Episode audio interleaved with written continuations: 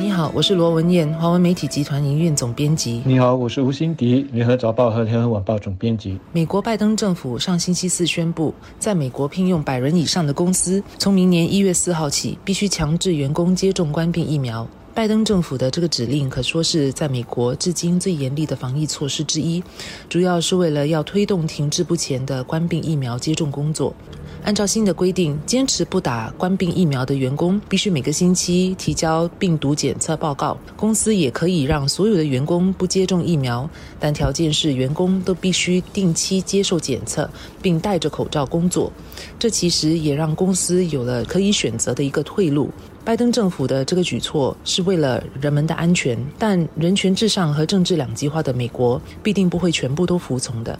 新指令一出，由共和党人掌控的州政府马上就提出了反对，甚至准备要提出司法挑战。的确，在美国，民众政党一直在为戴不戴口罩、打不打疫苗这些最基本的冠病防控措施争吵不休，它变成了价值观之争，甚至上升到是否侵犯个人自由的这个层面。反口罩、反疫苗等等的活动层出不穷，也撕裂了美国的社会。所以，就在美国时间的六号，也就是新加坡时间星期天，美国路易斯安那州一个由三名法官所组成的联邦上诉庭就裁决了，要暂缓执行拜登政府的这个新的这个强制令。理由是呢，这个新规定存在严重的法律和宪法的问题。由于拜登政府的这个新规定，它的具体落实时间是十二月五号。所以，联邦上诉庭的这个暂缓执行的裁决，并没有立刻的暂停了拜登政府的计划。拜登政府还有时间去就这个裁决进行答辩。下来，大家在观望的，就是这个裁决呢，会不会成为拜登政府对疫苗接种的新规定的一个主要的绊脚石，去终止了他整个的计划，还是呢，它只是一个小插曲？拜登政府的计划最终还是能够照样的进行。在新加坡，政府没有规定公司必须强制员工接种，但有规定未接种疫苗的员工不能够回返工作场所办公。他们只有在正式的官病检测呈阴性时才回到工作场所，而检测的费用必须是由员工自己承担。如果员工无法在家工作，雇主可以调整他们的工作岗位，要求他们休无薪假，或是在别无选择的情况下终止他们的聘约，而不是强制他们这么做。但实际上，新加坡政府也没有必要规定公司去强制员工接种疫苗，因为新加坡的疫苗接种率已经相当高了，在本地的劳工队伍当中，有高达百分之九十六已经接种了冠病疫苗。反之，刚才也说过了，在美国强制接种范围涵盖的员工当中，有超过三分。分之一是还未接种疫苗的，而疫苗接种率已经停滞不前了。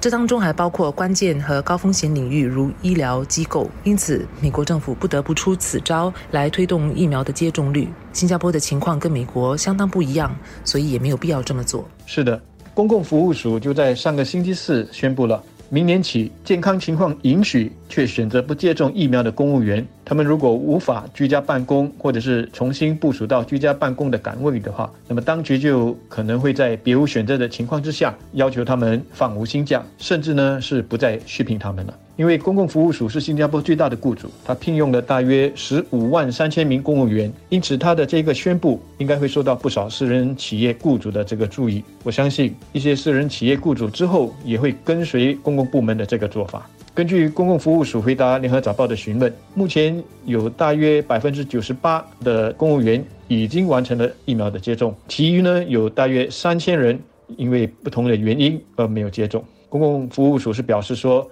将会跟这些还没有接种的公务员沟通，了解他们个别的考量跟担忧。如果情况允许，这些公务员可以居家办公，或者是被部署到其他可以居家办公的空缺岗位，那么他们的薪酬也会调整到跟这个新的职务相称的这个水平。也就是说，不排除他们可能会被减薪降职。另外呢，公共服务署也说了，在别无选择的情况之下，公共服务署会要求他们放无薪假，甚至呢。在雇佣合同结束的时候呢，终止他们的聘任。新加坡政府目前基本上是通过实施差别待遇来鼓励应该接种疫苗的国人去接种，用像美国一样强制性的强迫手段也好，鼓励性质的手法也好，让能够接种疫苗的员工去接种是应该的。不仅是为了员工自己的健康安全好，也是为了他人着想的一个做法。没接种的人感染冠病后得到重症的几率比接种者高出了许多，他们也比。已完成接种的人更容易传播冠病病毒。因此，这已经不是说实施差别待遇或强制人们接种对未接种者公不公平的问题了。现在未接种者是已经是属于少数了。除非是他们自己因为健康理由而无法接种，但若非如此，而他们决定不去接种的话，如果不限制他们的行动或与众人的接触，将会危害到自己和别人。对大多数已经接种的人来说，还有因为健康理由或者是十二岁以下无法接种的孩童来说，才是不公平的。一些反对实行差别待遇的人会说。既然接种疫苗它不是强制性的，那就应该尊重个人的选择，不应该歧视他们。但是如果一个人的选择会影响到社会整体的利益，我觉得作为政府，他就有理由去推行一些政策来改变这些人的选择。而这种差别待遇其实并不是一个什么新的概念。你结婚为例子吧，要不要结婚，它不是强制性的，没有人能够逼你结婚。但是如果每一个人都选择不结婚，那我们的社会就会自我灭绝了，因为我们没有后代。所以，为了鼓励人们结婚、组织家庭，我们的公共组屋的这个政策呢，对于结婚和单身是有差别待遇的。如果你是单身的，你要买组屋就得面对不少的限制。你再拿吸烟为例子吧，吸不吸烟是个人的选择，但是如果你选择吸烟，你就不能够在许多的公共场所去吸烟，你的人身自由就受了限制。那么接种疫苗呢？它牵涉得到。难道只是个人的健康和生死吗？绝对不是。我们知道，所有的冠病防疫和应对的措施，它不外乎就是要达到两个目的：保生命、保生计。而选择不接种疫苗的人，对这两个目的都会带来巨大的不利影响。首先，统计数字已经很清楚地告诉我们，接不接种疫苗对于会不会有重症，它是有好几倍的不同的。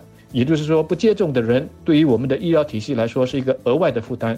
我们不可能让这些人，即使他们是少数。去拖累，甚至是压垮我们的医疗体系，这是他们对保生命的影响。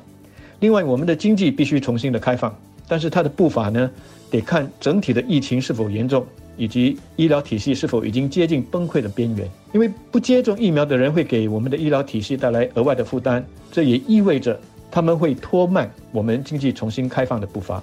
所以，这是对保生计的影响。因此呢，不接种疫苗的人不能够只是。当成是一个个人的选择，它其实对我们的整个社会是带来影响的。我们呢需要为他们的选择付出代价，为他们的个人选择买单。因此，我个人是非常赞成有这种差别待遇的。